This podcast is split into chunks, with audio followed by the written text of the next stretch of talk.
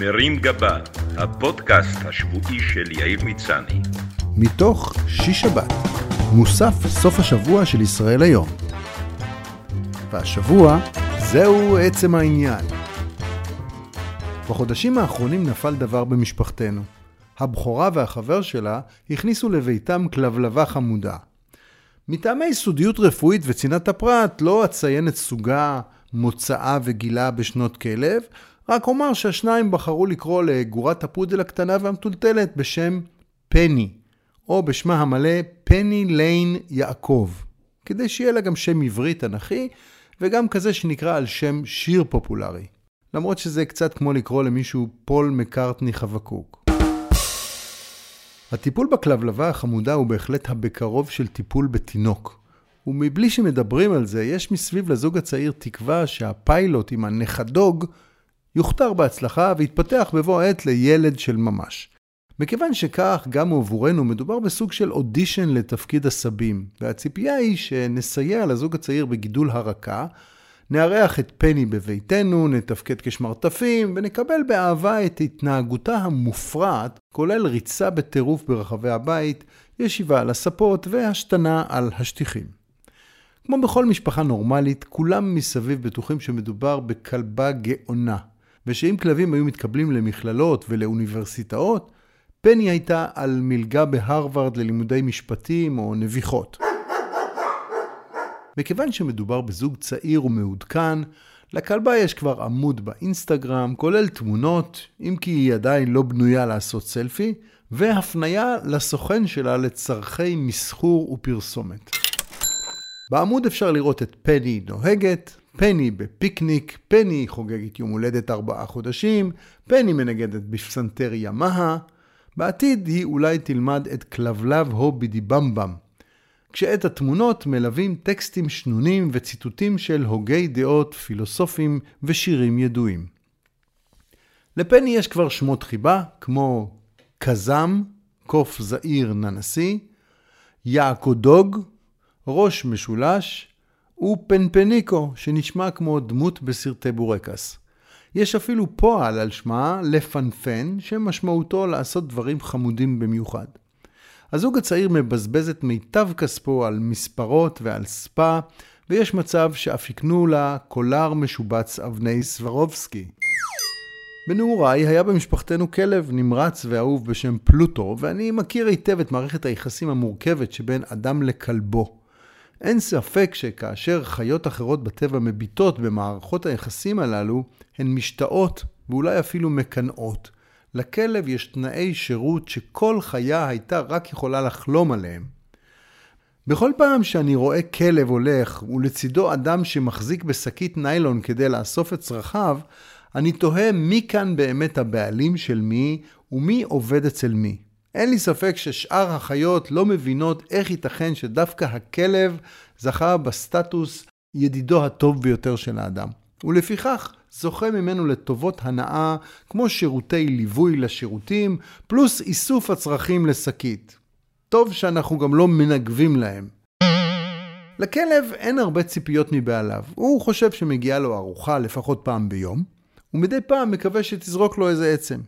הוא מצפה לטיול מחוץ לבית כדי שיוכל להתפנות בחיק הטבע, ועל הדרך אולי גם להספיק לרחרח אחוריים של כלב אחר. ומבחינתו, כל העניין הזה עם השקית והאיסוף של הסחורה, הוא לגמרי בעיה שלך מול הרשות המקומית. הוא כן ישמח לקצת יחס, לליטוף פעם פעמיים ביום, ושלא תפריע לו כשהוא מתחזק את המפסעה עם הלשון. מכיוון שרוב הכלבים לא פקדו את מערכת החינוך, הם לא מודעים לצורך בחיסונים, בדיקת רופא, תספורת ורחיצה. ולמרות שאחרי שהם יוצאים מהמים הם מנערים את עצמם בדיוק כמו הסמרטוטים המסתובבים במתקן לרחיצת מכוניות, כל נושא ההיגיינה, הריח והתחזוקה הרפואית הוא לגמרי עניין שלך. הציפייה של האדם מהכלב מגוונת יותר, אם כי הוא מתקשה בהעברת המסר לבין לווייתו.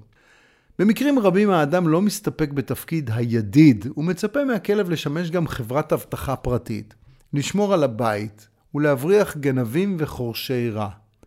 זה ג'וב שיכול להתאים לחלק מהכלבים, אבל כמו שלא כל אחד מאיתנו מתאים לשרת ביחידה לאבטחת אישים, כך לא כל צ'יוואווה מתאים לריב עם משיגי גבול ולנשוך פורצים. פני לדוגמה היא כלבת פרחים שכולה חיוביות, שמחה וקבלת האחר, ואני מניח שאם חלילה יבוא פורץ לביתנו, היא תזמין אותו להיכנס ותכוון אותו בנביחות לכיוון הכספת. ציפייה אנושית אחרת מהכלבים הביתיים היא להעניק לך אהבה ויחס, תפקיד שרובם ממלאים בהצלחה ובשמחה. כשאתה חוזר מהעבודה, הכלב שמח מאוד לקראתך. בלי לשאול קודם קנית לי משהו בקניון, או זכרת לאסוף את המעיל שלי מהמכבסה. הוא סתם רוצה שתראה עד כמה הוא מרוצה שהגשמת את עצמך בעבודה, למרות שיאהב אותך באותה מידה גם אם בזבזת את כל הזמן בפייסבוק. ואולי גם אתה תעזור לו להגשים את עצמו ותוציא אותו לטיול. כנראה שלכלבים יש זיכרון קצר, אחרת אי אפשר להסביר את זה שהם מביעים אותה התלהבות כשאתה נכנס הביתה עשר דקות אחרי שיצאת. מבני הבית האחרים לא תוציא התלהבות כזו, גם אם תחזור הביתה אחרי עשר שנים בכלא הסורי, ולא רק כי אין להם זנב. האדם מצפה שהכלב ישלוט בשפה שבה הוא מדבר, גם אם זו עברית והוא בכלל רואה גרמני, ויגיב למילים כמו אסור, בוא הנה, שב, קום או בוא לטיול. אני הבנתי מזמן שלמרות שלכלבים יש שמיעה מצוינת, הם לא מבינים שום שפה, ואפשר באותה מידה לתת להם הוראות בסווהילית. כמו חוג ריקודי עם או קבוצת רכיבה על אופניים, כלב יכול להיות טריגר לרומן מחוץ לנישואים. אין כמו טיול עם כלב ופגישה מזדמנת עם בעלת כלב בגינה הציבורית כדי לייצר שיחה בענייני גזעים ונביחות שמתפתחת לליטופים ולנשיכות שאינם כוללים את הכלב.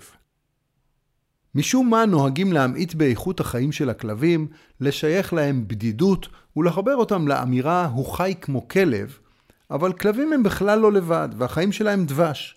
למרות שהם חיים לצידנו, הם פטורים ממטרדים כמו תשלום מיסים, מילוי טפסים, קריאת מיילים, קניות, ואפילו ספורט.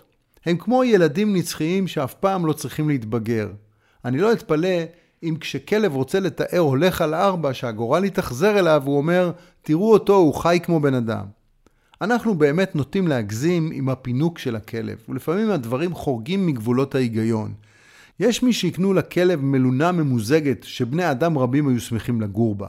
הם ילבישו אותו בסוודרים ממותגים, ישלחו אותו לפסיכולוג שיטפל בפחדים שלו מרעש של שואב אבק, לטעמי מי שעושה כזה דבר זקוק בעצמו לפסיכולוג, ובטלוויזיה יש ערוץ מיוחד לכלבים, שחלילה לא ישתעממו כשהם לבד בבית או ייאלצו לזפזפ לחדשות. אני ממליץ לשקול גרסת כלבים לאח הגדול, שבה כלבים ממקומות שונים יהיו סגורים בבית אחד בתוכנית בשם ההב הגדול. בכל מקרה, אני ממליץ לכל מי שהכלב שלו צופה בערוץ הכלבים, להחזיק קרוב את הקוד של ה-VOD, כדי שלא יחזור הביתה וימצא את כלבו צופה בסרטים שעולים כסף מחוץ לחבילה.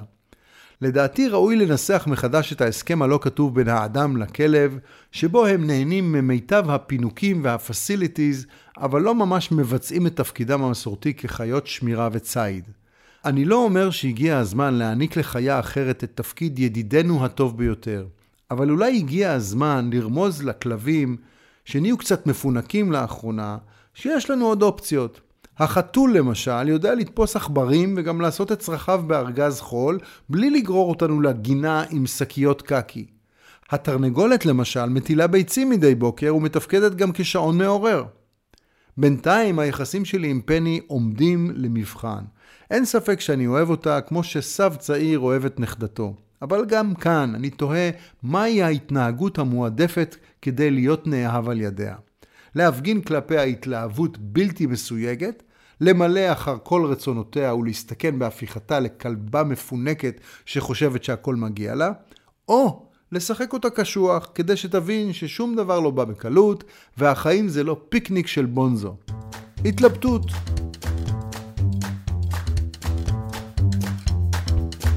מרים גבה, הפודקאסט השבועי של יאיר מצני. מתוך שיש שבת, מוסף סוף השבוע של ישראל היום.